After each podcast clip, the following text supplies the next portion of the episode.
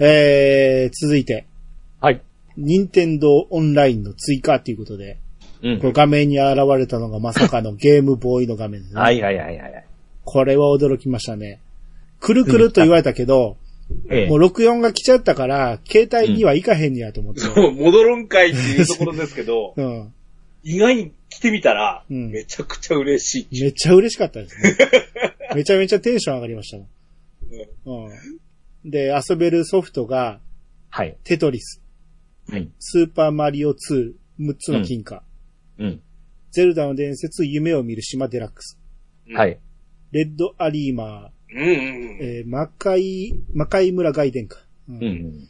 えー、ゲームボーイギャラリー3、うん。えー、これがゲームウォッチのタイトルがセットになったやつね。はいはいはい。うん。あと、ヤクマン、はい。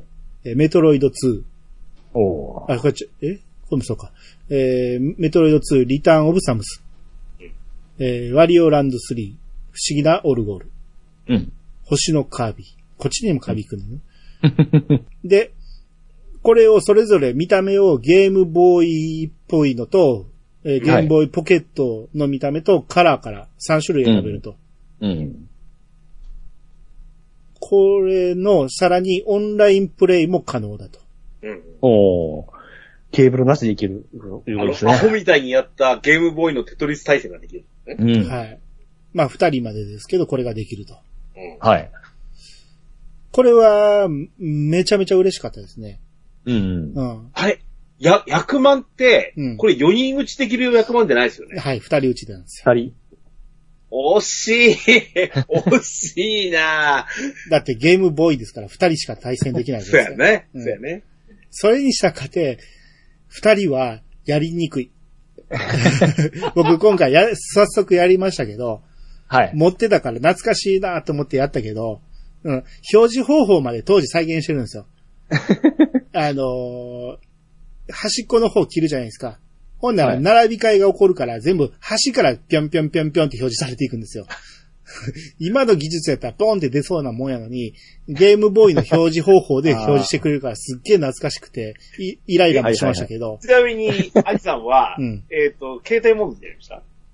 そう、携帯、テテレビ、テレビでやりました？いやいや、テレビでやりました。であ、テレビだったんや。テレビでやりまテレビ、アホみたいにでかいゲームボーイじゃないそうそうそうそう。うん、で、あの、じ、実際携帯モードで俺も実はね、テトリスやったんですけど、はい。うん。えっ、と、当時のゲームボーイの大約倍ですよね。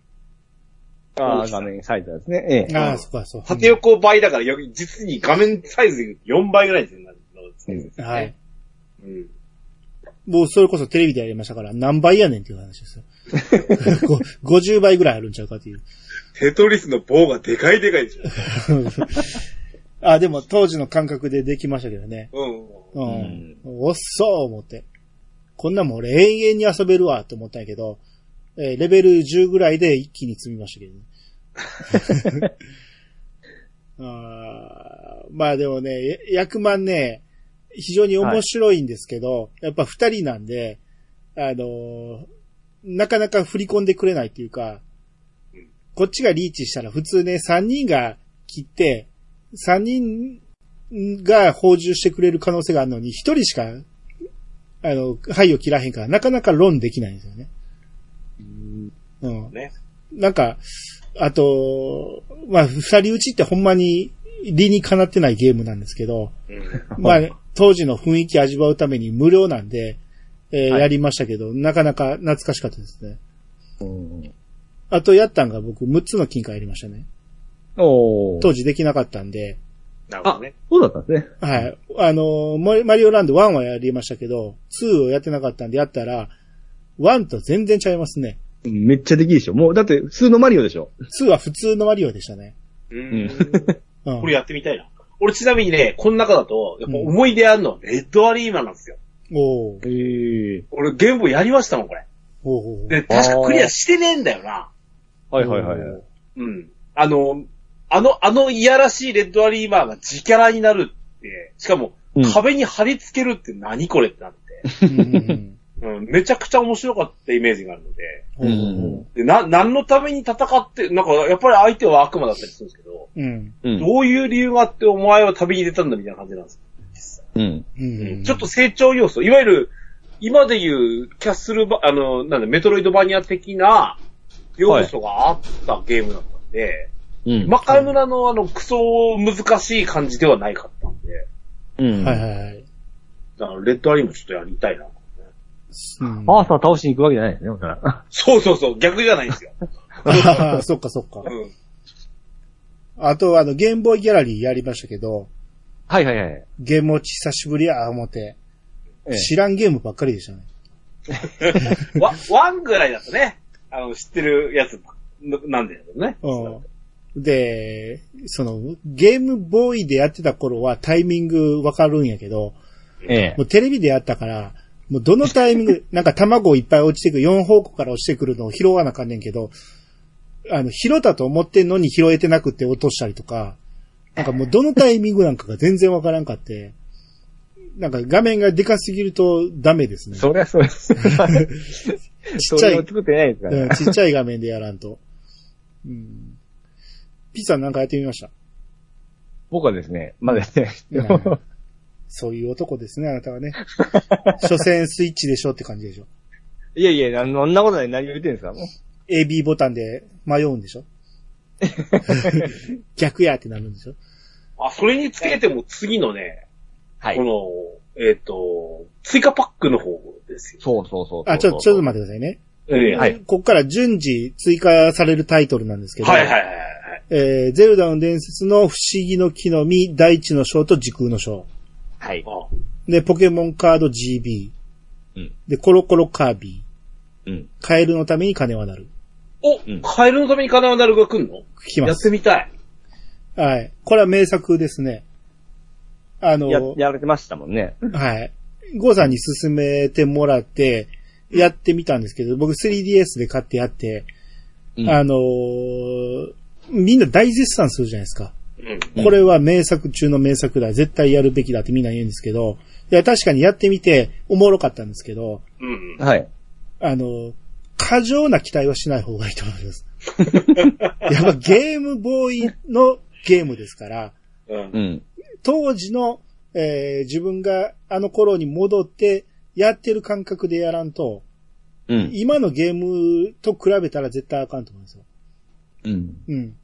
うん。で、当時のゲームボーイのこのラインナップの中で見たら、相当上位に来る作品では間違いないと思う。それぐらいいいゲームだと思います。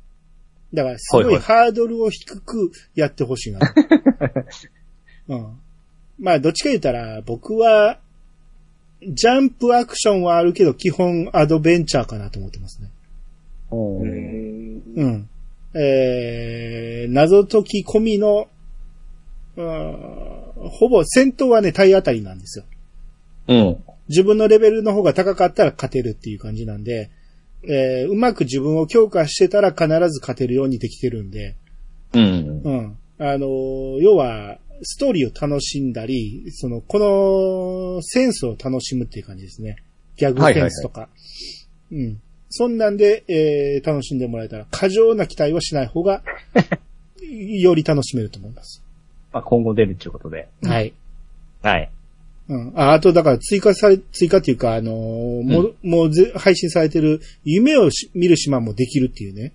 ああ。これまだ触ってないんですけど、あのーこれラジオスさんで、高社長が言ってたんやったっけな。めちゃめちゃおすすめやと、ゲームボーイ版が。うん。うん。そのリメイクもそうなんやけどっていう話でしたよね。そうそうそう。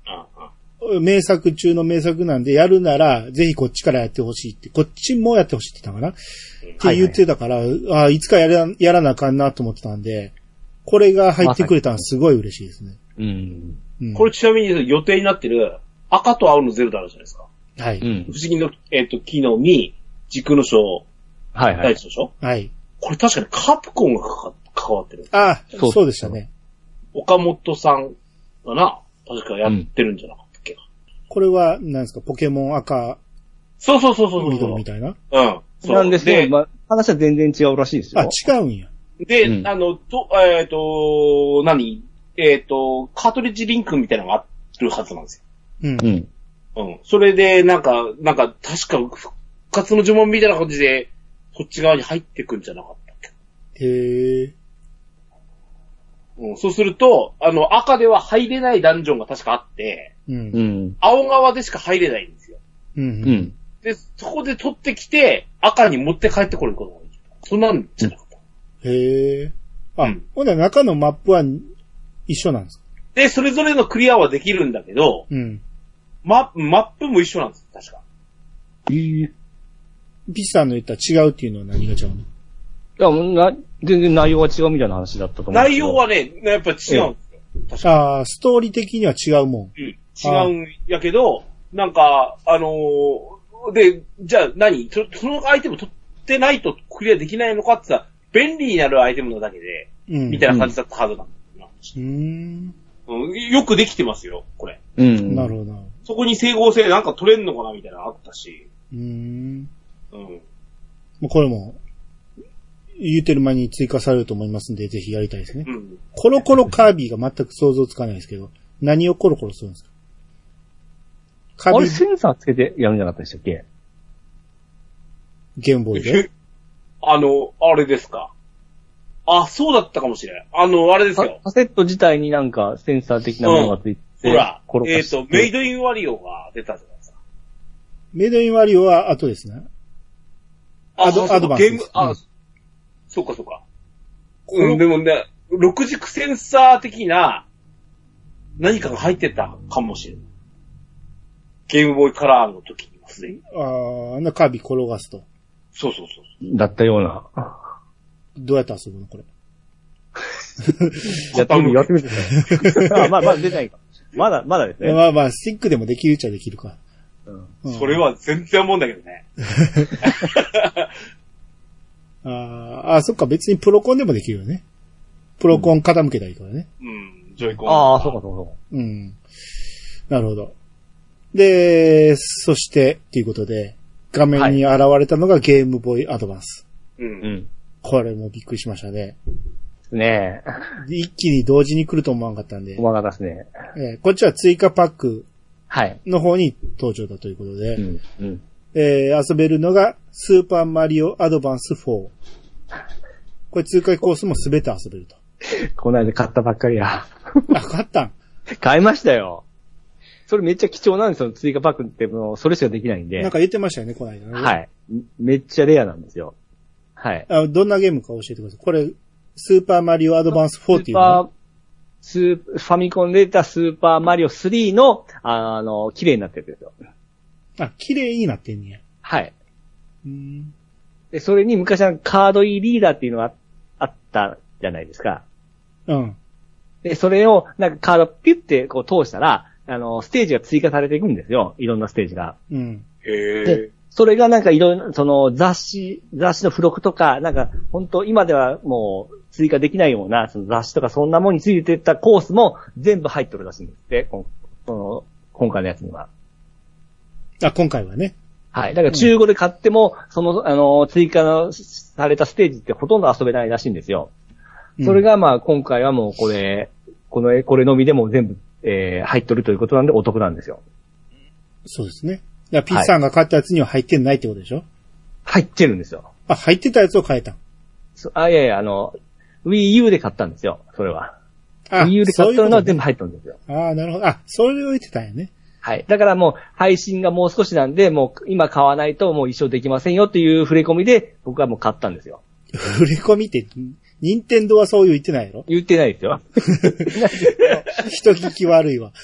だから、アニさんが前言ってたように、あの、配信終了しますけども、もしかしたら Wii、あスイッチで出るかもよっていうのを一言でも言ってくれるだったら僕は我慢してるかもしれないんですけども、言わへん。うん。言わないんで、もう僕は買った後にこれが出たんで、クソーですよ。まあそうですね。はい。あまあ言うてもこっちは別にさらにまた売るわけじゃなくて、こっちはまあ追加パックに入ればできるわけやから。そうですね、もうすごいいいですね。うん。さすがに Wii U でやろうと思いませんので、そうですね。あもうこれ、初めはもう追加パック入ろう思いましたもん。うん。はい。で、メイドインワリオ。はい。くるくるくるりん。はい。マリオカートアドバンス。うん。マリオルイージ RPG。はい。ゼルダの伝説不思議の帽子。おー。はいこれがオンラインプレイも可能ということで、4人までこっちは。いけるとこですね。なんかあれですよね、あの、アイさん、僕らのあの、3DS のそのアンダーバサ、あアンバサダうん。で配信されたゲームが結構こっち来てますよね。え、言うても、メイドインと不思議な帽子と、あとマリオカート。マリオカートぐらいでしょ？結構あるじゃないですか。あ、そう？うん。あ、メトロイドフ、あ、この後言うけど、メトロイドフュージョンも入ったか。入って入ってそうファイアーエンブレムもあったな。そうそうそうそうそまあ、別に遊んでなかったから別に。こっちでできるならそれに越したことはないんじゃない？これあのね、あれですわ。これぷ追追加パックあるじゃないですか。うん。う。はい。あの、俺メガドライブめちゃくちゃやってましたし、う。うんん。思い入れもあるんですけど、メガドライブとぐらいじゃ俺ピクッと来なかったんですよ。う。うんん。うん。64とメガドライブぐらい。ええアドバンスで、あ、おどうしようかなって思っちゃいましたもんね。そう、でしょう、でしょ でしょうって。どの目線から言ってんねん。いや、でう俺も、う。はい。これまでは追加パックはまだ入らんでええと思ってたけど、まだ早いうん。まだ、まだ早い、まだ早今い。回はさすがに入ろうかなって思いました、あ、だって、アドバンスってもう、うん。スーパーファミコンレベルでしょ？でも、その、同等とそれ以上ぐらいですよ。いや、当時言ってましたけど、スーパーファミコン以上の性能があったんですうん。うんうん。よ。うん。だからゲ、ゲーム内容はおもろいんですよ。そうそうそうそうそう。う。うんん。で、今回、ほぼほぼ、任天堂のソフトしかないか。うん。うん。えー、やけど、まあ、こんだけのタイトル一気に出たわけやし、うん。さらに順次追加タイトルということで、メトロイドフュージョン、はい。で星のカービィ、鏡の大迷宮、うん。ファイアーエンブレム、封印の剣、劣化の剣。はい。そういえば、買っちゃったけどさ、俺、あの、まとめたやつ買っちゃったけど、うん。うん。アドバンスこれ、キャッスルバニア出るわ。おー。あ、はいはい。うん。名作ですよ。げあの、えっ、と、アドバンス版の。あ、ってことはこれ、アドバンス版の逆転裁判も出るな。あ、もう、決定でしたっけ？いや、間違いなく出るよ。そんな名作だし。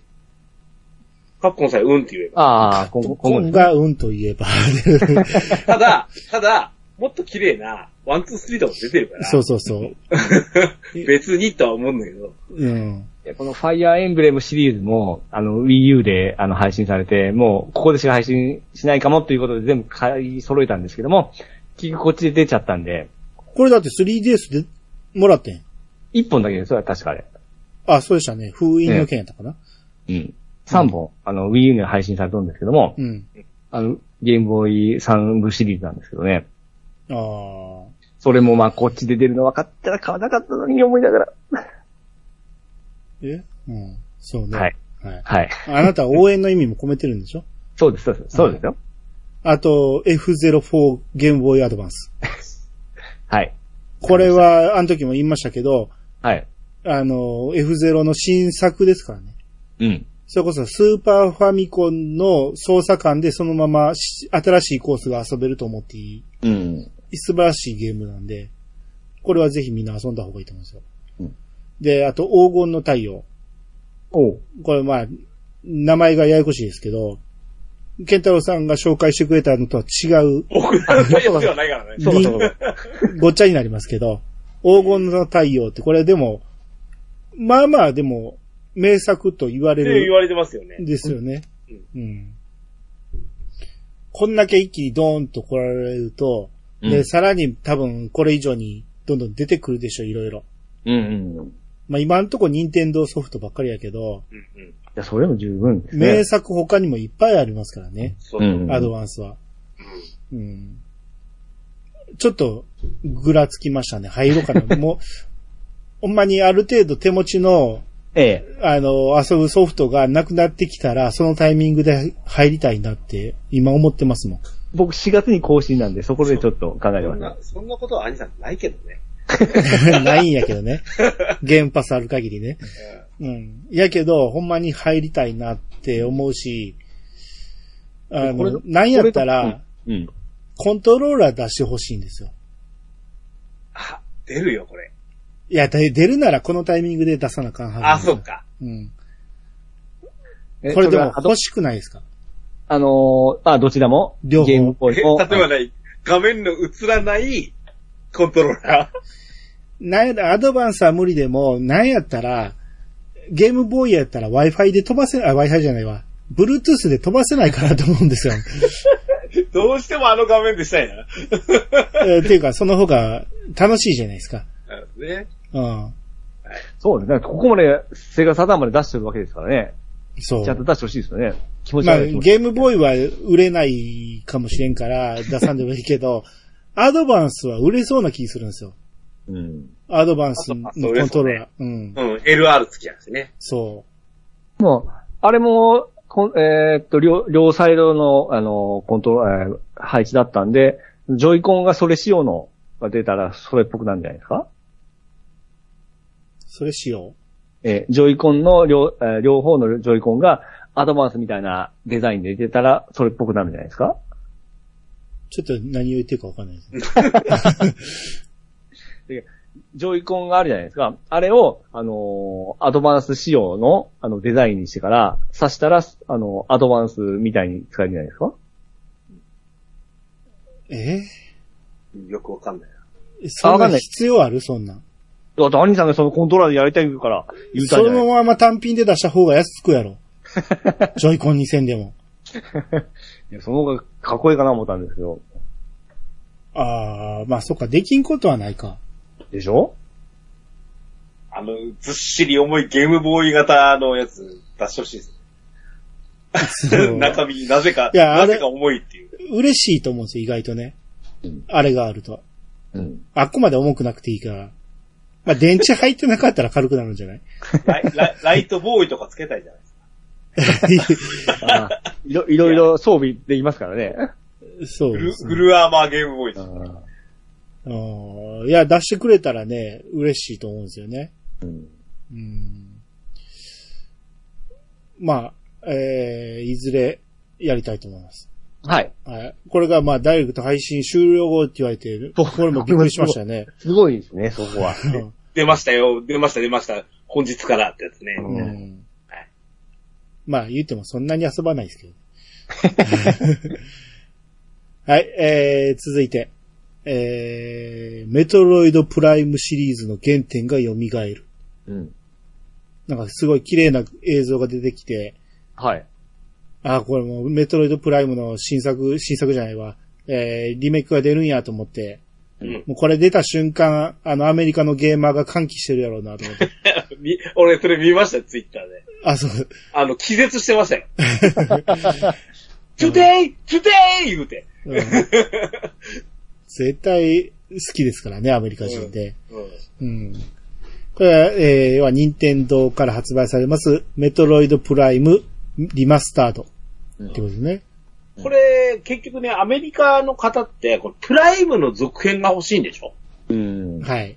うん。プレ、プライムの新作が、を期待してるんだよねっていうのがやっぱ現れてるので、うん。はいはいはい。まあ最初のやつ出るとかでかいでしょ？うけども、うん。一つ言うておくと、うんここでリマスターが出たということは、その期待の続編がまだまだかかるよっていうことだね。あそういう現れでもあるよ。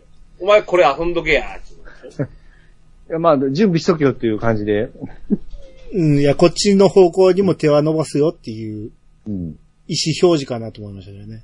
プライムって何 ?2 とか3まで出てるでしょ多分。3にまで出て、出てたんじゃ、出てたんじゃないかな。これ何でしたっけ？ゲームキューブ？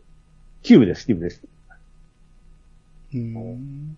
で、あの、当時その馴染みなかった FPS 視点だったんで、うんうんうんあのーちょっと僕らもまだ馴染みなかったんで受け付けなかったんですけど、今だったら全然今のね、そうですよね。そうなんですよ。もう、あの、抵抗もないですし。で、操作方法もなんか今仕様に変更されとるみたいなんで、あえーだからこれ、これがね、ええ移動と視点を別々に操作できる。デュアルスティック操作を新たに追加って言うけど、うんい。や、めっちゃ普通のこと言ってるなと思って。いや、いや、と、当時つまりは、えっ、そうそうそうそうと、ゲームキューブでは、あ、あったの？か。な、いや、だから、あったとしても、視点移動がなかったんでしょ？ああ、そうなんだ。まだそ、その、その辺のその技術というかそれがなかった。いや、技術というよりも、プレイヤーにその、ああれがなかったんでしょ、その、なるほどねぎなるほどねうん。使いこなせないと思って追加せんかったんやろうけど、自動で敵を追ってたんやろうけど、うん。なるほどね。自分で動かしてくれた方がこんだけ綺麗やったらやりやすいってことでしょ？ど。うん。で、まあ原作に近い操作も選択可能っていうことなんで、はいはいはい。うん。まあどっちがいいんかわからんけど。うん。あ、そっか、でもね、視点を、ええ。えー、オートなり、右スティックでやるなら、ええ。エイムはどうなんの？エイムはオートでアウト。あ、わかんないっすね。向いてる方向とかでしか合わせらんねえの。向いてる方、まあ真正面しか打たない。うん。うん。センター、センターエイムしかない。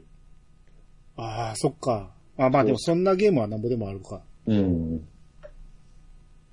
うーん。でもヒットしたんですから。いや、まあ好きですからね。ドゥームも大好きですからね。うん。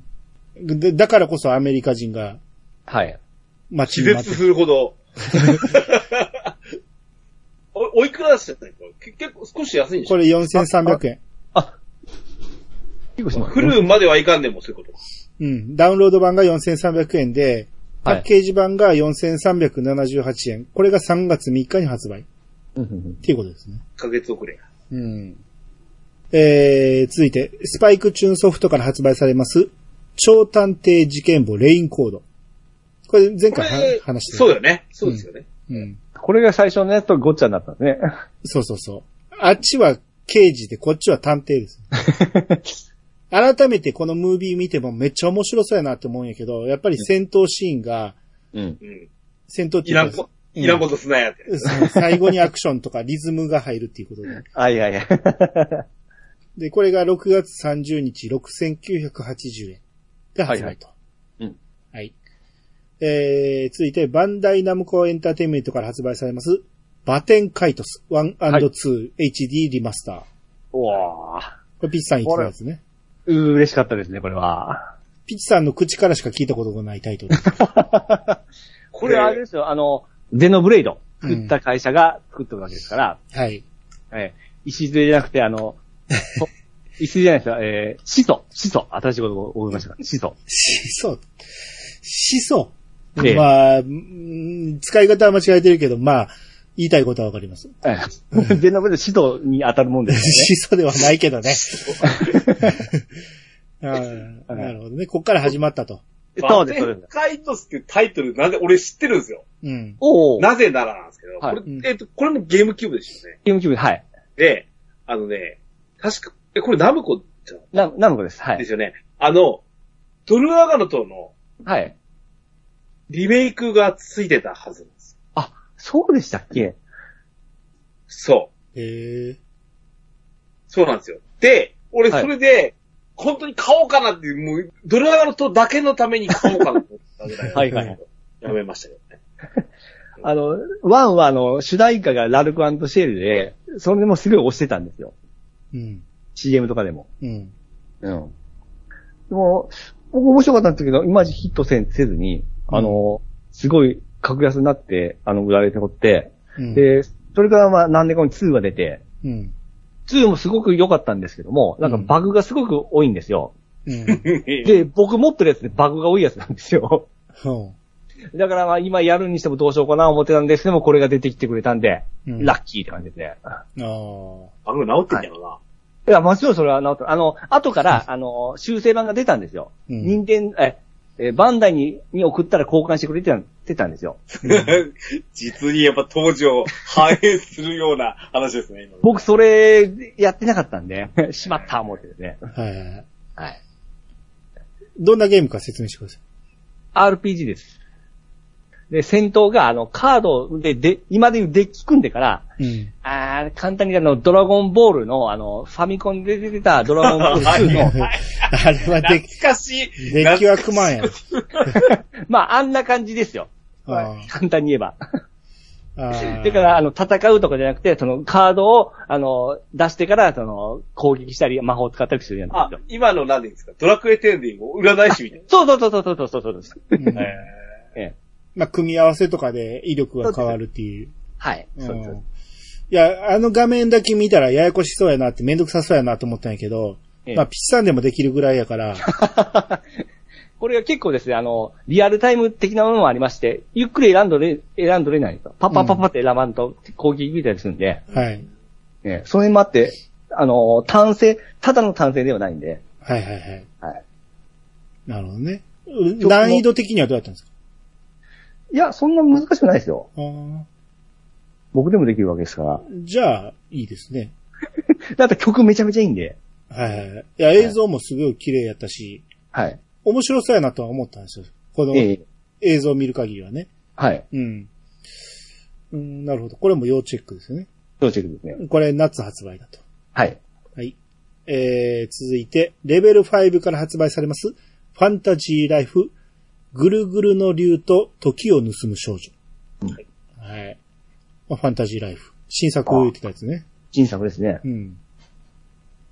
レベル5頑張ってますね。まあ、多いですね。なんか最近静かやなと思ったら、トントントンと出しましたね。うん。うん。これ、なんかタイムトラベルして過去から資源持ってくるみたいな話してて、おう。へまあ、それが時を盗む少女ってことですかね。うん。うん。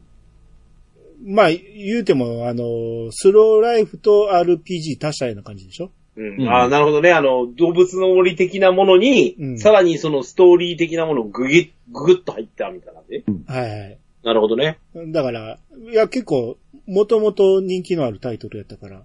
うんうん。これも面白いんじゃないですかね。うん。これが2023年発売予定。予定がついてますから、うん。まだわからないところでしょうけど。発売言うてないっていうことね。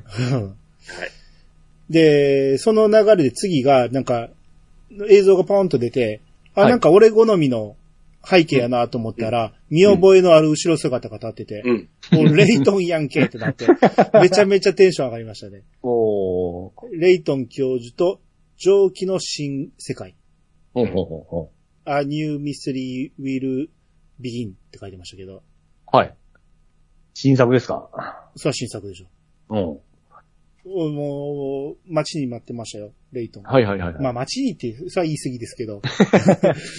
はいたまにやりたくなるんで。ただね、レイトンね、一作目、二作目まではもう、めちゃめちゃおもろかったんですよ。うん。で、それ以降もうストーリーはずっとおもろいんですよ。うん。なんですけど、あの、要所要所で出てくる謎、うん要は謎を解いていかんと先に進まないんですけど、この謎の質がどんどん低下していったんですよ。それは俺も思いましたよ。俺もね、4段までやってたはずなんですけど、うん。俺一応全部やってたんですよ。質が良くなくなってきたのもなんとなく感じましたよ。それはあの、慣れてきてから、その、違うあの、違う違うそういうわけですよ。はい。あの、もともとだから、要はちょっと頭の体操的な面白い謎が結構あったんやけど、はい。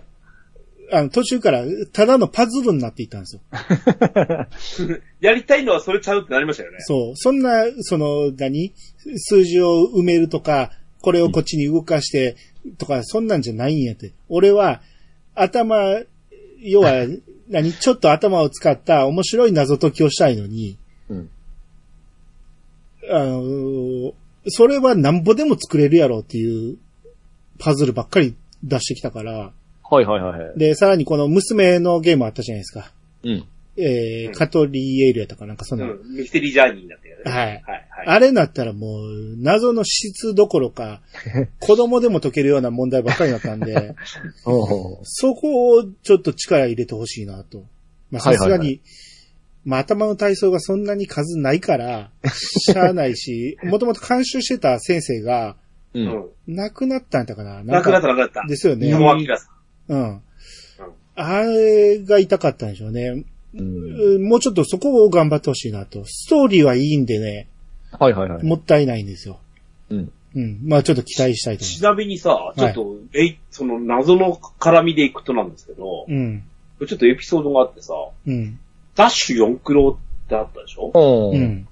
ミニ四駆の漫画。はいはい。うん。あれの作ってた徳田ザウルスさんっていうか漫画家の方ど、うん。あの漫画家業の傍らなんですけど、この謎の制作に関わってたって話ほがあったはずなんですよ。そう。う。へえ。聞いたことある名前だなと思って、うん。レイトンの確かエンディングとかにも、ちゃんとスタッフロールに出てるはずじゃなえうん。うん。でしたね。あと、これに絡んでなんですけど、うん。あの、今回、レイトン教授と助手のルークっていう少年がいたじゃないですか。はい。出るはずだ、らしいんですよね。うん。うん。え、今回も？うん。これ、い、これで今ピンときました？これ来た。あ、の、うん。うんと、大泉洋さんじゃないですか、レイトン教授が。はい。ルーク少年は、堀北真希さんでしょ？はい。うん。引退しとるでしょ？そうですね。どうすんねんって思いません？ま声優さんを。新規生産になるでしょうね。いや、あれでもすごい良かったんですよね。堀北めっちゃうまかったんですよね。そうそうそおーあのルークが、ほんまに男の子あって感じう。うん。だしもう本当に堀北真希さんの代表作と言ってもいいぐらいですよ。ルーク少年。うん。めっちゃうまかったんでね。うん、ううんルークは、あのーあの、堀北真希以外いないでしょって思ってます。あのメフィラス星人が。そうですね。返してほしいですね。本当ですね。うん。あーあと、だから、その、この娘のカトリエールのやつ、うん。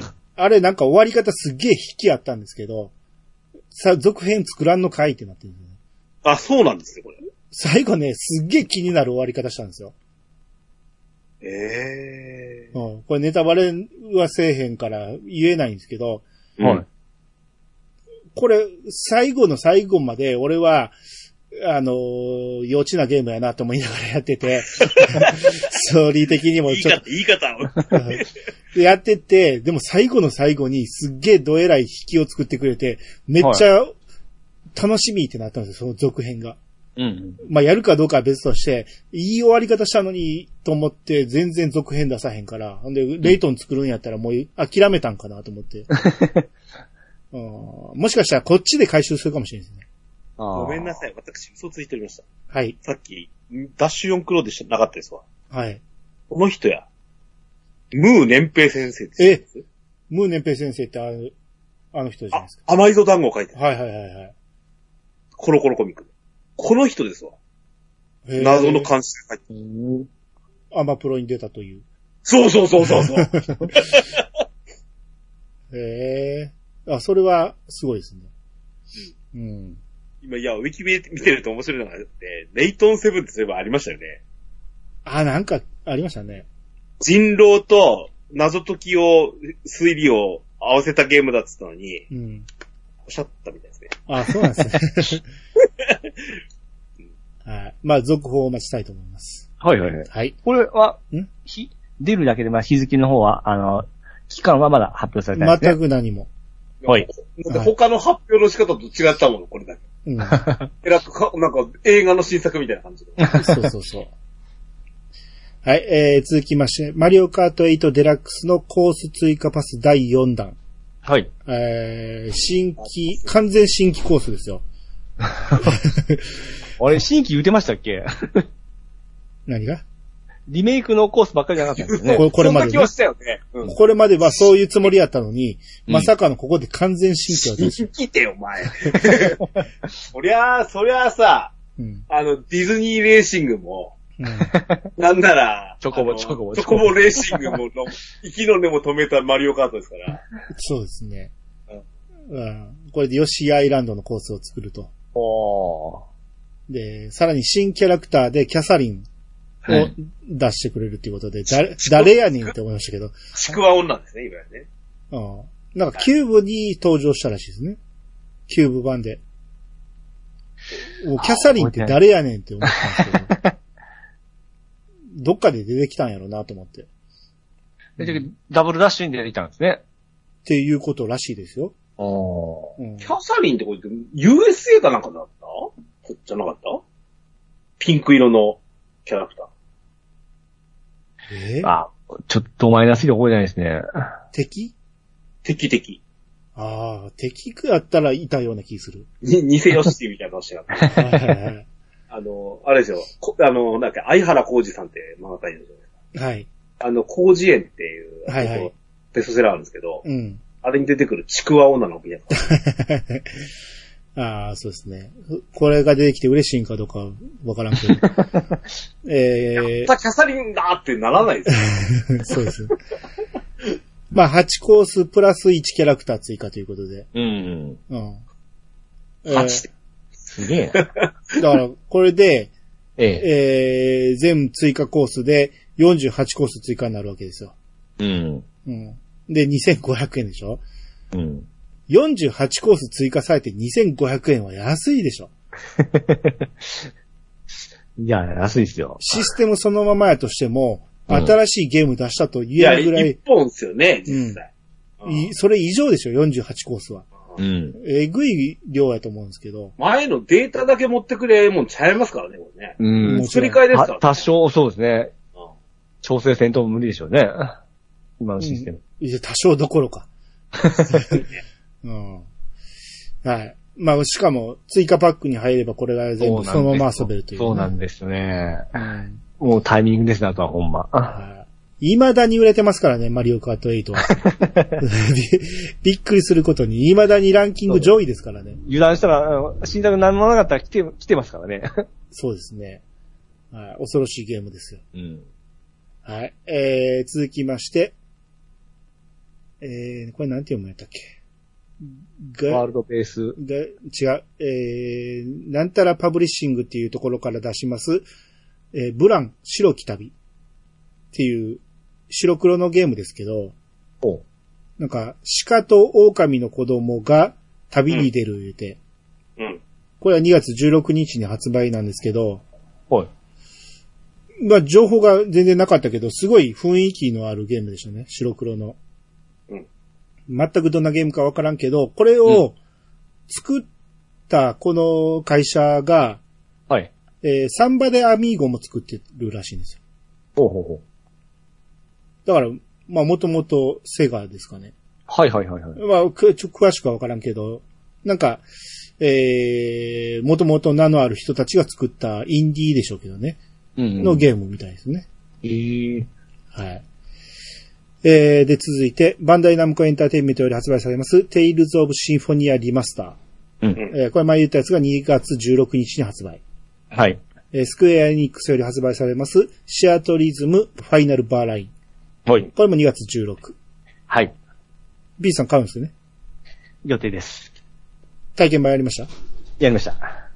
おもろいですか？あー、ちょっとですね、体験版で、まだちょっと悩んでるんですよ、やった感じですね。それに1万以上出すんでしょ？そんな高いんだっけ？あ、いや、あの、普通に買ったら5000なんなんですけど、うんあの、追加パックの楽曲とか全部込み込みしたら、それ以上になりますね。?1 万超えるってやつね超。えますね、はい。はい。で、だちなみにピッチさんどっちで買うの？今んとこスイッチで考えとんですけど、今回ですね、あの、新しい操作方法が増えたんですよ。うん。で、それがさっき言ったあの、塊魂みたいにスティックをどうしても2つ使うシーンが出てくるんですよ。うん。それを思うたらですね、どうしてもですね、任天堂の段差でですね、いつもミスってしまうんですよ。うん。そうなったら、あの、プレステのコントローラーがいいんかなって悩んだりもしてるんですよね。ただ、うん携帯でどこでもやりたいんで、音ゲーはですね。スイッチの方がいいかなと思って、一応予約はスイッチでしとんですけども、ちょっと今はまだ悩んでるところです。これ指とかタッチペンではダメなんですか？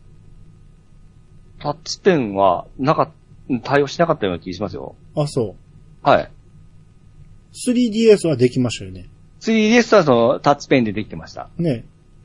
はい。だから今回アナログスティック用にそのアナログスティックを2本使うシーンが出てくるんですよ。うん。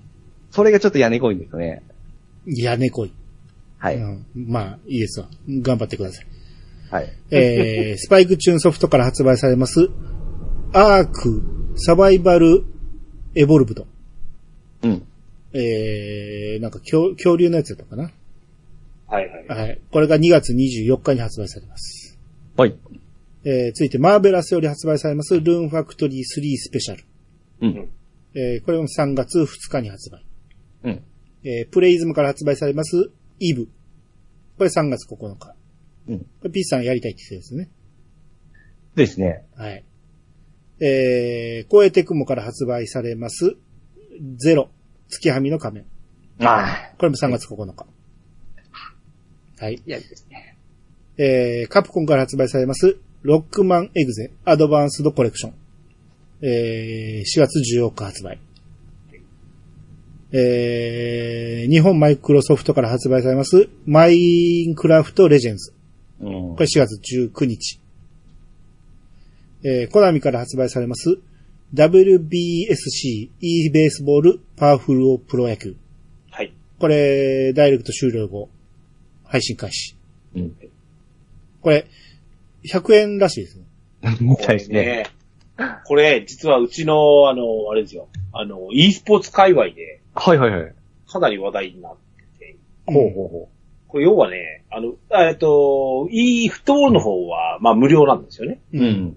で、これ、あの、100円っていうのは、やっぱ手が出しやすい価格で、う。うんん。要はもう、プレイヤーを増やしたいっていうところが大きいですうんよね。。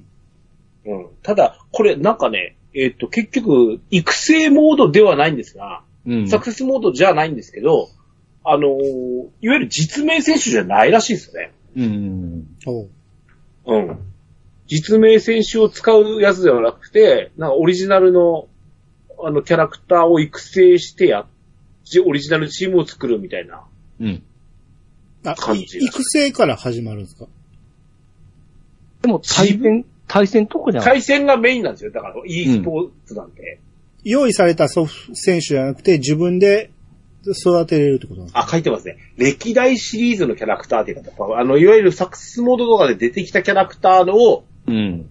で、割と有名なところ、俺はよう知らんんですけど、はいはい。そ彼らを組み合わせてオリジナルの自分のチームを作って対戦させる。あ、まあ、要は用意されてるやつで自分のチームを作るってことですね。うん。うん。うんだから、組み替えは自由やけど、基本、育成に差はないってことですね。うんそう。そうですね。うん。あの、基本的に e スポーツの場合は、うんはい。あのー例えばフォーメーションとか作戦っていうのは自分で立てるにしても、う。うんん。例えばチームに差があってはいかんのですよ。う。うんん。うん。だから、実は e フットボールの場合は、あのーチーム能力平均化っていうものがあって、うん。ああ、これで大会はされるらしいですよ。なるほど、はいなるほど。例えば J1 のチームと J2 のチーム、もしくはスペインのトップチームと J リーグのチームでうん。差があってはいかんので、うん。好きなチーム使っていいけど、レベルは平均化します。キャラクターパラメートは一緒強いの特化しとったらみんなそこ選べ、選べです。ますそうなんです、そうなんです。うんうん誰もしもがパリ・サンジェルマン使いたいとか、ビッセル神戸を使いたいとかになるじゃないですか。はいはい。うんそうじゃないよってことなので、うんそういう風な形で出す。しかも、その手を出しやすい100円。う。うんん。なるほどね。一回パワープロってさ、ゼニゲバに走った時あるじゃないですか。ひどかったらしいですね。うんう。ん。あれで伊集院光さんが離れたという。ぶち切れてましたね。はい。だからまあ、うん、いい方向なのか、まだ迷走するのかわかりませんけど、もう完全にこれ追加課金なしでも100円のみですもんね。そうみたいですね。だから、毎年発売されるパワープロとうん。差別化するってことですねうん。。うん。ぷよぷよもぷよぷよ e スポーツって別に出されてるぐらいなんで。うんおー、ほうほうほうほなるほどね。で、この WBSC って、うん。WBC は知ってるんですけど、うん。S って何？ピッさん。いつの間にかこれになったんですか？あ、ワールドベースボールクラシックスのとこに S が入ってる。?S が入ってるでしょ？これ何？何これ？何これ？う。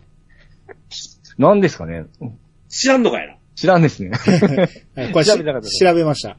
はい。ワールドベースボールソフトボールクラシックらしいです。あ、ソフトボールの S です。なるほど。ソフトボールも一つの団体組織に入れちゃおうっていう。だから大会やるときに両方やるってことなんじゃないですか？あ詳しくは知らんけど。ほうほうほひょっとしてですけど、今、うん。画面に映ってるのが女の子みたいなキャラクターをいますよね。はい。これ、いわゆる、えあの、あれですか ?LGBT に配慮した形？かもしれん。う ああ、なるほどね。うん。だ女の子が出てるから言って別にソフトやるわけじゃなく、野球やってましたんで。はいはいはいはい、はいなるほどね。うんこれは、これも違和感ですよ。なんで女の子が出てんねんと思って、プロ野球にと思ったんやけど、まあ、単純に見た目だけやからってことでしょうね。ん。それは、ピチさんとかは喜ぶでしょ、女の子でもね。だけど、ピチさんはほん、でもやっぱ本当はやっぱあれでしょ？カープとか、ドラゴンズとか使いたいんでしょ？僕はどっちかというと、あの、自分のキャラを作って、あの、入団させて活躍させるのを楽しみにしとるプレイスタイルなんで。だからそれとはまた別に、要は大会なんで、WBC みたいな感じで大会にしたいから、はい。自分のチームを勝たせたいっていうことでしょ？ああ、うん、プロ野球を、えー、疑似体験するんじゃなくてっていうことでしょ、はいはい、そうですね。うん。なるほどね。100円やったらやってみようかな。対戦して、します？します？長年やってないけど。あ、何せ完成されたゲームなんでね。パワープロっていうのはね。うんそうですね。はい。100円やったらね、まあやってもいいかなと思いますね。そうですね。うん。はい。えー、続いて、えーコナミから発売されます、桃太郎電鉄ワールド。地球は希望で回っている。うん。はい。新作来ましたね。はいはい。えー、ごごめんなさいね。あの、桃鉄なんですけど、うん。これってさ、うん。あの、やっぱり日本の、ここれ世界のっていうのはあったんでしたっけ？今えっとね、海外にも飛んでいけるパターンはあるんやけど、基本は日本でしたね。ですよね。うん。あのーやっぱり日本の鉄道、日本列島にあって、うん。この名産が有名、例えば、大阪だったらたこ焼きだとかさ、うんたこ焼き屋さんの物件を買うとかさ、うん。広島だったら牡蠣のなとか、お好み焼きの買うとか、うん。米沢だったら米沢牛屋さんを買うとか、みたいな感じじゃないですか。うん。これさ、世界に舞台を移しておもろいか？そうなんですよね。馴染みがなさすぎますよね。うん。だからまあこれで覚えろっていうことかもしれんけど、日本でもようわからんのに、世界なんてわかるわけがないですよね。いや、でも、やっぱり、なんか、ほら、桃鉄って、日本の地理を覚えさせるのにちょうど良かったっつって、ある種学習側面があるじゃないですか。うん。だから世界を覚えようっていう。あ、そう？ただ、鉄道で渡っていくっていうね、海を。どう、どうなんでしょう、これが。ね。うんでも前作がバカ受けしましたから、よく売れるかもしれないですよ。コナミさん、そういうとこやぞ。履き違えんだよ。ね、でも、ほんまにわからんよね。あの、ハボネーロって言われてどこって思いますよね。ハボネーロ目指そう言ったときに、やっぱりこの矢印進んでる方向いかなしゃあないじゃないですか。どっちかわからへんから。うん。それで果たしてそれは覚えるのかっていう話ですよね。うん。ニューヨークって言っても、今自分のおるところからどっち向いたらニューヨークに行けんのかっていうのも、まあ、まあさすがにニューヨークならわかるかもしれんけど、なかなか馴染むまでに時間かかりそうですよね。若干違和感なのが上にさ、あの、目的地までのマス名書いてるじゃないですか。うん、はいはい。な世界までって言ったらさ、100何マスとかになりそうな気がするんですけど、うん。普通のも、まあ桃鉄のスゴロク的な感じですよね。20マスで作るとか。遠すぎるとみんなばらけすぎて、あの、キングボンビーをなすりつけられへんようになってしまうから。俺はヨーロッパにおるけど。そうそうそうそう。あーそうね。まあ、どうやろう。これは、うーん、かなり挑戦的ではあると思いますけど、僕は難しいと思いますね。うん。うん、これなら日本で遊びたいって思うじゃないですか。うん、ドルで買うんかな？円で買うんかな？そういう、そうですね。あの、通貨のね、ありますよね。ね ジンバブエに行ったらめちゃくちゃ違うとかね、物価が。そうですね。うんでもまあ、ま、ずあマップ上では万円になってますね。あーはい。まあ、えーこれが2023年発売。うん。はい。えー次が最後の映像になりますっていうことで、はい。えーゼルダの伝説、Tears of Kingdom。うん。はい。えー、まあ新しい映像がいっぱい出てきましたけど、まあなんか世界が崩壊するかのような映像でしたね。あれはゲームの導入部分なのか、途中なのかわからないですけど、うん。えー、ゼルダの声が聞こえてきて、リンク、このままではあなたでも勝てないって言われちゃうんですね。うん。う。うんん。続きなんでしょうかね。続きなんでしょゼノ、ゼ、えっと、何だっけ？えー、敵。ガノンう。うん。うん。はどうなったの？ガノンが、やっぱりラスボスガノンであってほしいじゃないですか。うん。ままた復活するんかな、あいつが。まあ今までのね、ガノン復活させるシリーズだとやっぱ呪術師みたいな。あの、うんドドラクエでいうエビルプリースト的なやつが、う。うんん。あの、暗躍して、みたいな感じはありましたけどね。うん。なんか赤い月からなんか隕石みたいなボンボン降ってきたじゃないですか。赤い月なんか関係ありそうですよね。ね。うん。あまあ、あれ見るだけでは分からへんけど、まあテンション上がる映像ではありましたね。うん。あの、ワンダと巨像的な相当でかいやつと戦ったりしましたね。はいはいはい。あとは、あのーやっぱりおそらく、フィールドがうん。広いであろうう。うんん。ことを示唆するように、なんか、ジープ的な乗り物。そうですね。なんかそれからそ空を飛ぶ。ああ、僕が前回土台みたいなこと言ってましたけど、あれよう見るとドローンみたいな感じでしたね。なんか四隅に、さ、四隅にペラついてて、これ、せやけど、これ、下や、あの、これジープみたいなやつうんが変形したやつちゃいます？これ。ああ、そうなんかな。あの、ば、あれですよ。デロリアンみたいな。ああ、まあ、そっか、ジープが完全オープンやから、そうかもしれないですね。で、あのね、結局、だから、広いから、空飛んでけっちゅうことなんですよ。う。うんん最近のオープンワールドの傾向はまさにそうで、ファストトラベル以外の、やっぱり、なんか、ここを早く動ける何みたいな。あの、ドラクエでいう飛竜ですよね。はいはいはい。うん、最近俺がやったやつですと、あのーホライゾンとかね。まあ、やっぱ空飛んで移動することによって早くそこまで移動できる。ただし、そのファストトラベルばっかりだと、わかんなくなるんですよ。う。うんん。だから、空からの、空から攻め入るみたいな形も、一つ、こう、攻略の仕方だ、みたいな形なんで、う。うんん。それをこう、そのオープンワールドを楽しむものにもつなげていこうっていうところがある。ああ、最近の傾向としてね。なるほどね。うん。ただ物広いだけじゃなくて、移動も楽しむところっていうのがあって、はいはいはい。この、空飛ぶ場合、スカイウォードソードがそうやったんですけど、操作がめちゃめちゃややこしかったんですよね。うん。あれやめてほしいなと思って。い今、アニさん、ドラクエ10、展開でしょ？はい。ドルボード飛ぶじゃないですか。はい。クソめんどくせえでしょめっちゃ、てか、い頭パニックになりますよね。そうそうそうこれやめてほしいな。いや、今この謎解きとか移動だけだからいいけど、これで、どこでも行けるって言われると困るなって思います。飛竜方式でええんちゃうのって思うんですけどね。うんなぜあんなややこしくしたんか。うん。うん。で、地図上のアップダウンを作りたかったんですよね、おそらくね。うん。で、飛ぶとね、すっげえ遅く感じるんですよね。うん確かに。実際は早いんやけど、うん。その、景色の動くのが遅いから、うん。オートランとかターボ使ってんのに、全然そう感じないです。なんか退屈なんですよ、あれ飛んでる間。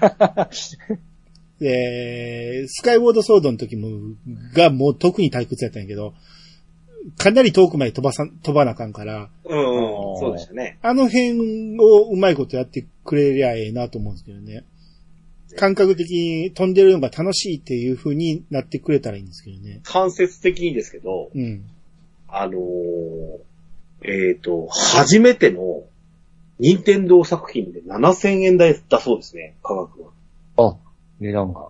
うん。うん、意外に我々あんまり気にしなかったんですけど、やっぱり5000円で買えるからってのもあるんですけど、うん あの、単価、単価で買おうと思ったら、あのお7000円台っていうのが初めてで、これはおそらくロムカセットの容量なんではないかと。どうやらもうあの、ダウンロード容量が、きもう公開されたらしいんですけど、うん。。約 20GB。うん。あの、えっ、と、任天堂作品で 20GB に匹敵するのはないそうですよ。あははうん。そう思うと、その、要は、その価格っていうのがどこに現れているかというと、マップの広さなのではないかと。そうですね。うん。う、うんん。だから、えー、7920円パッケージ版で。発生すわ。ね。で、さらに、コレクターズエディション、はい。えー、万超えてましたよね。うん。まあ、それはまあ、よくあるパターンだとしては。はいはい。あとはまあ、アミーボも出るっていうことで。これね、一番最初に、うん。あ兄さんがこちらのツボを考えてくれる話あったじゃないですか。はい。これまさに、俺、こう、あた、まあ、これ来ると思ったわけですよ、最後に。うん。で、7時って大体俺実は出勤タイミングなんですよ。う。うんん。そうすると、約20分ちょっとで会社に着くので、うん。半分見れなかったんですよ。うん。つまり、このケツのゼルダを見れなかったんですね。うん。はいはい。しで、俺、ようやくその、なんだろう、会社から出て、あのー、ニンテンドーダイレクトの続きをちょっと再生しながらもう営業でかけるんですけど、うん。しまったってなって、ここで。うん。おう。限定版今日からかってなって、ああ、なるほど。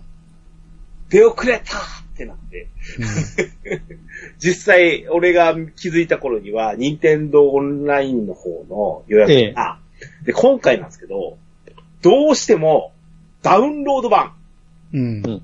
で、限定版のグッズ付きのダウンロード版が欲しいんです。どうしても。うん。これが売り切れてて。あらら。なんで、なんで今回が、えっ、と、ダウンロード版、まあ、要はパッケージはつくんですけどね。うん。なんでかっていうと、息子が引っ越すわけですよ。春に。はいはい。その時に、あのーこっちにいるのと、う息子埼玉に行くのって一本で、ま、を賄いたいわけですよ。はいはいはい。そのためにダウンロードにしないといけなくて。でもね、無事、ツイッターチェックしてたら、うん。復活してますよって教えてくれたフォロワーさんがいまして、はいはいはい。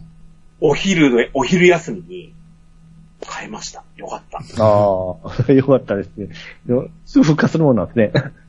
うん。いや、まあ、しかもね、パッケージじゃないんで、あの、パッケージ版、カートリッジ版じゃないんで、多分復活するのはもう目に見えてたんですけど、いつになるかですよね、問題はね。うん。で、なんかゼノブレイド3と、ベヨネッタ3って去年、あの、買った任天堂のやつ、限定版を2つ買ったんですけど、う。うんん。すさまじく分厚いブックレットついてたんですよ。うん。あれ、ゼルダ版なんか当然見たいじゃないですかってなりますよね、多分。うん。なので、本当に、あの、よかった。俺、ほっとしました。うん。ああ、一本のソフトで、うん。同じアカウントでやるってことでしょ？両方ダウンロードする。そうそううそうそうそう。それ同時で遊べるんですか？同時ではできない。できないいくうん。別々だったらいけますけど、同時はできないですね。ああ、でじゃあ、あのーお父さん早く終わってって言われるわけで、やりたいからってまあまあ。それはとりあえずでも、まあ、どちらかがで、あの、しかも、しかもね、実は、親機うん。扱いがうちの息子の、えっ、と、スイッチになってるんですよ。はい。うん。で、古希に当たる機会に、いやいわゆる、なんて、いつも遊ぶ本体はいはいはい。うん。には大丈夫なんですけど、うん。サブ機になってる機械、つまりうちの、俺のやつですね、うん。は、オンラインが必須なんですよ。ほうほうほオンラインで、あの、ソフトユユーザーかどうかをチェックするらしくて、うん。立ち上げだけ必要だったりするんですね。オオンラインが。う。へえ。うん。だから出先とかでやるとき俺、必ずテザリングで一回立ち上げてから始めます。へえ。うん。そうなんです。なるほど。うん。これなんかあのー前はなかったと思うんですけど、なんか手袋みたいなのを、うん。リンクが、なんかえらい目立ってて、うんそれ使ってなんか物を動かしたりしてて、あ、これ今回これが結構なアイテムでつまり、シーカーストーンでないってこどういう役割なんかはわからへんけど、もしかしたら今回その手袋が何種類もあって、うん。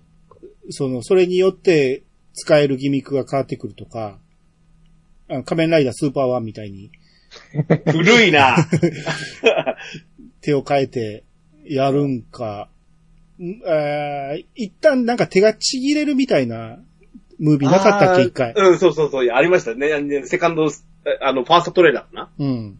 で、ありましたね。あれでなんか、もしかしたら義手みたいになってるんかもしれんし。そうか。まあな、くなってしまった 4A 血は出てこないのかな？どうでしょうね。その力をまた掘り起こす作業から始まるのか。うん。うんこの時期が一番面白いですね、でも。そうですね。うん。なんか飛んでる鳥みたいな敵と戦ってたけど、はい。あれってブレワイの時ありましたっけ？あんな敵。飛んでるやつ？おおらんかったよね。うん、あの風船みたいに浮かんでるやついましたけど。うん。うん。だから新たないろんなタイプの敵が出てくるんでしょうね。うん。まあ前みたいに、あの、馬に乗るのもあったし。う。うん。うんん。で、この、ムービーの最後に、えーゼルダが、どうか彼に力をって言ったら、うん。リンクがなんか飛んでるんやけど、手を伸ばしてて、その先におる人が女の人なんやけど、ゼルダみたいな女の人が手を伸ばして助けられようとしてるんですよね、リンクが。うん。うん。やけど、そのゼルダかどうかわからんあの女の人も、リンクと同じ服を着てるんですよね。うん。どういう場面と思って。うん。だから一番最初のティザーで出てた、並んで洞窟みたいなの歩いてた？うん。もしかしたらあれがオープニングで、ゼルダが捕まるシーンから描くんかなって思いましたけどね。かたやゼルダがね、うん逆にシーカーストーン的ななんかスイッチみたいな、や、あのやつを持ってるシーンもあるんですよ。はいはいはい。これは、やっぱり、姫を操作するのかしらねとも思ったりとか。ああ、やっぱそれもあるんかな。うん。めっちゃ強いゼルダはちょっと嫌やけどな。あ、でもね、あれでしたよ。あの、これ、ゼルダ無双？うん。は、あの、そこそこになんか、あの、ちなみにシーカーストーンが彼女のアイテムでしたけど、あの、それで戦うみたいあ感じで。まあまあ、無双ならね、わかりますな。うん、けどね。もう、うん、うまくやれるんでしょうけど。うん。まあ楽しみですね。うん。どうなんのか。ええはい。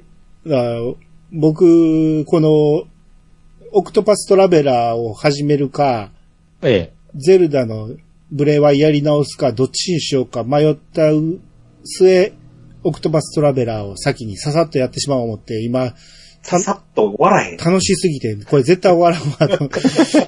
でもまあ、なんとか終わらして、ゼルダもう一回やりたいなと思ってんねんけど、ええ。えー、絶対やるって言い切ったピチさん、いつやるんですか？まあ、ちょっと発売日には間に合うかもしれないですね。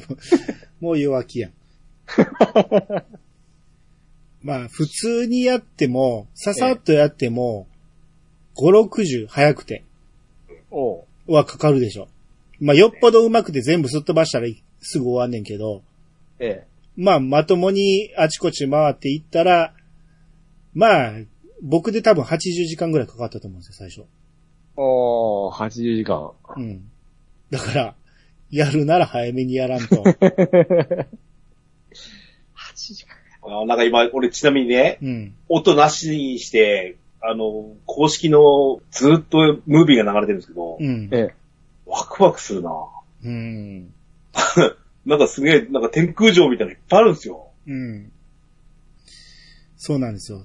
た、ただ僕ね、今回、ずっと楽しみにしてたんやけど、うん。今回のこれを、映像を見てね、ちょっと最初暗い感じだったじゃないですか。うん。世界を破滅させるみたいな。なんか、ちらっと頭に浮かんだんが、ムジュラの仮面やったんですよ。うん。あの、録音の時に、えーっと、その前の、えー時の、時時のオカリナ？時のオカリナがもうめちゃめちゃ楽しくて、もう大好きなゲームで、続編が出るっていうことで、ムジュラの仮面も速攻買ったのに、全然楽しめなかったっていう苦い思い出があって、今回そうならへんやろなっていうのがすごく怖か、怖くなったんですよね、一瞬ね。うん。まあさすがに任天堂やから、まあ言うてもムジュラの仮面も名作ってあげる人多いから、はい。僕は楽しめんかっただけで楽しめた人はいっぱいおんねんけど、なんか怖いなっていうのも一瞬あったんですよね。うん。まあまあ大丈夫でしょうけどね。うん。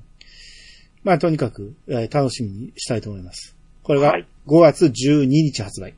もう伸びないでしょうね、これね。あ、もうないでしょ。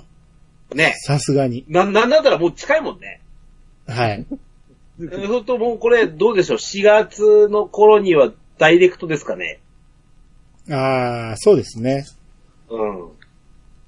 ちなみにね、あの、ゼル、うんと、ブレスオブザワイルドの時は、うん。あの、良い子の浜口さんが、うん。あの、ほら、相方がゲームセンター CX やってるじゃないですか。うん。なもんで、あの、良い子の浜口さんが、あの、ブレスオブザワイルドを遊んでみるみたいな映像だったんですけど、うん。もうあれ見てて、あ、おもろって思いましたもん。うん。そうですね。うん。ほんま、これこそ、歩いてるだけでも楽しい。そうですね。うん。はい。まあ、楽しみにしたいと思います。はい。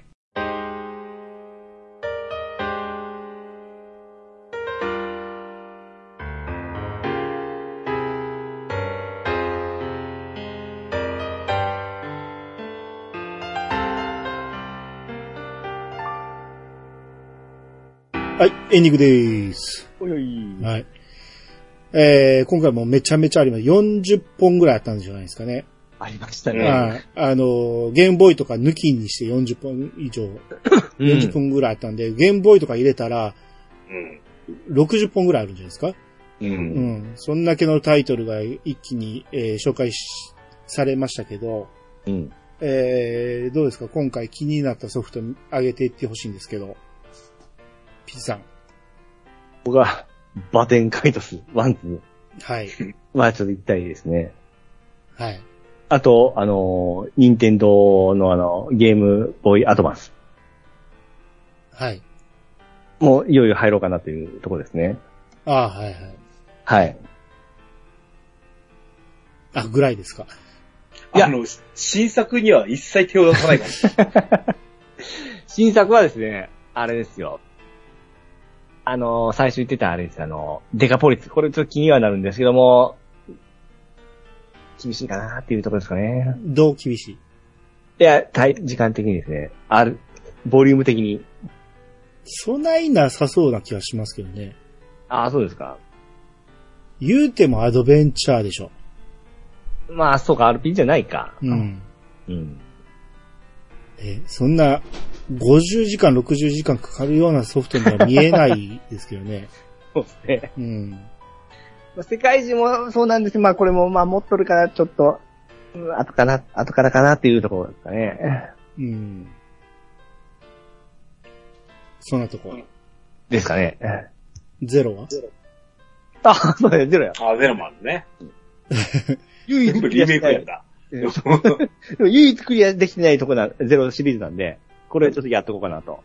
ああ、で、前回のやつは？え、濡れガラスの2個です？濡れガラスの巫女。はい。あれは買ったんですか？買いましたよ。やったんですか？まだやってないですね。じゃあもう買わんでええやんか。やるときに買えばええやん。ね。ちょっと考えんといけないですね、ほんま。うん。あとシアトリズムも。でしょ？うんそうですね。うん。いや、もういっぱいですわ。ですね。まあ嬉しい悲鳴ですよ。そうですね。幸せな悲鳴ですわ。いやもうバテンカイトスは決定？これは決定です。やるのも？これはまあ、かもう完全にやります。ああ。なるほど。はい。ケンタロウさんは？俺は、まあ、えっと、ベヨネッタ概念、はい。セレッサの、と、えあれね、迷子の多いかな。うん。迷子の悪魔。悪魔。うんが一つでしょ、うん。で、もちろんあと、ティアーズ・オブ・キングダム。うん。うんそうするとですね、あとはちょいちょいですよ。ちょいちょいあの、ゲームボーイやってみたりとかはあるんですけど、うん。うん。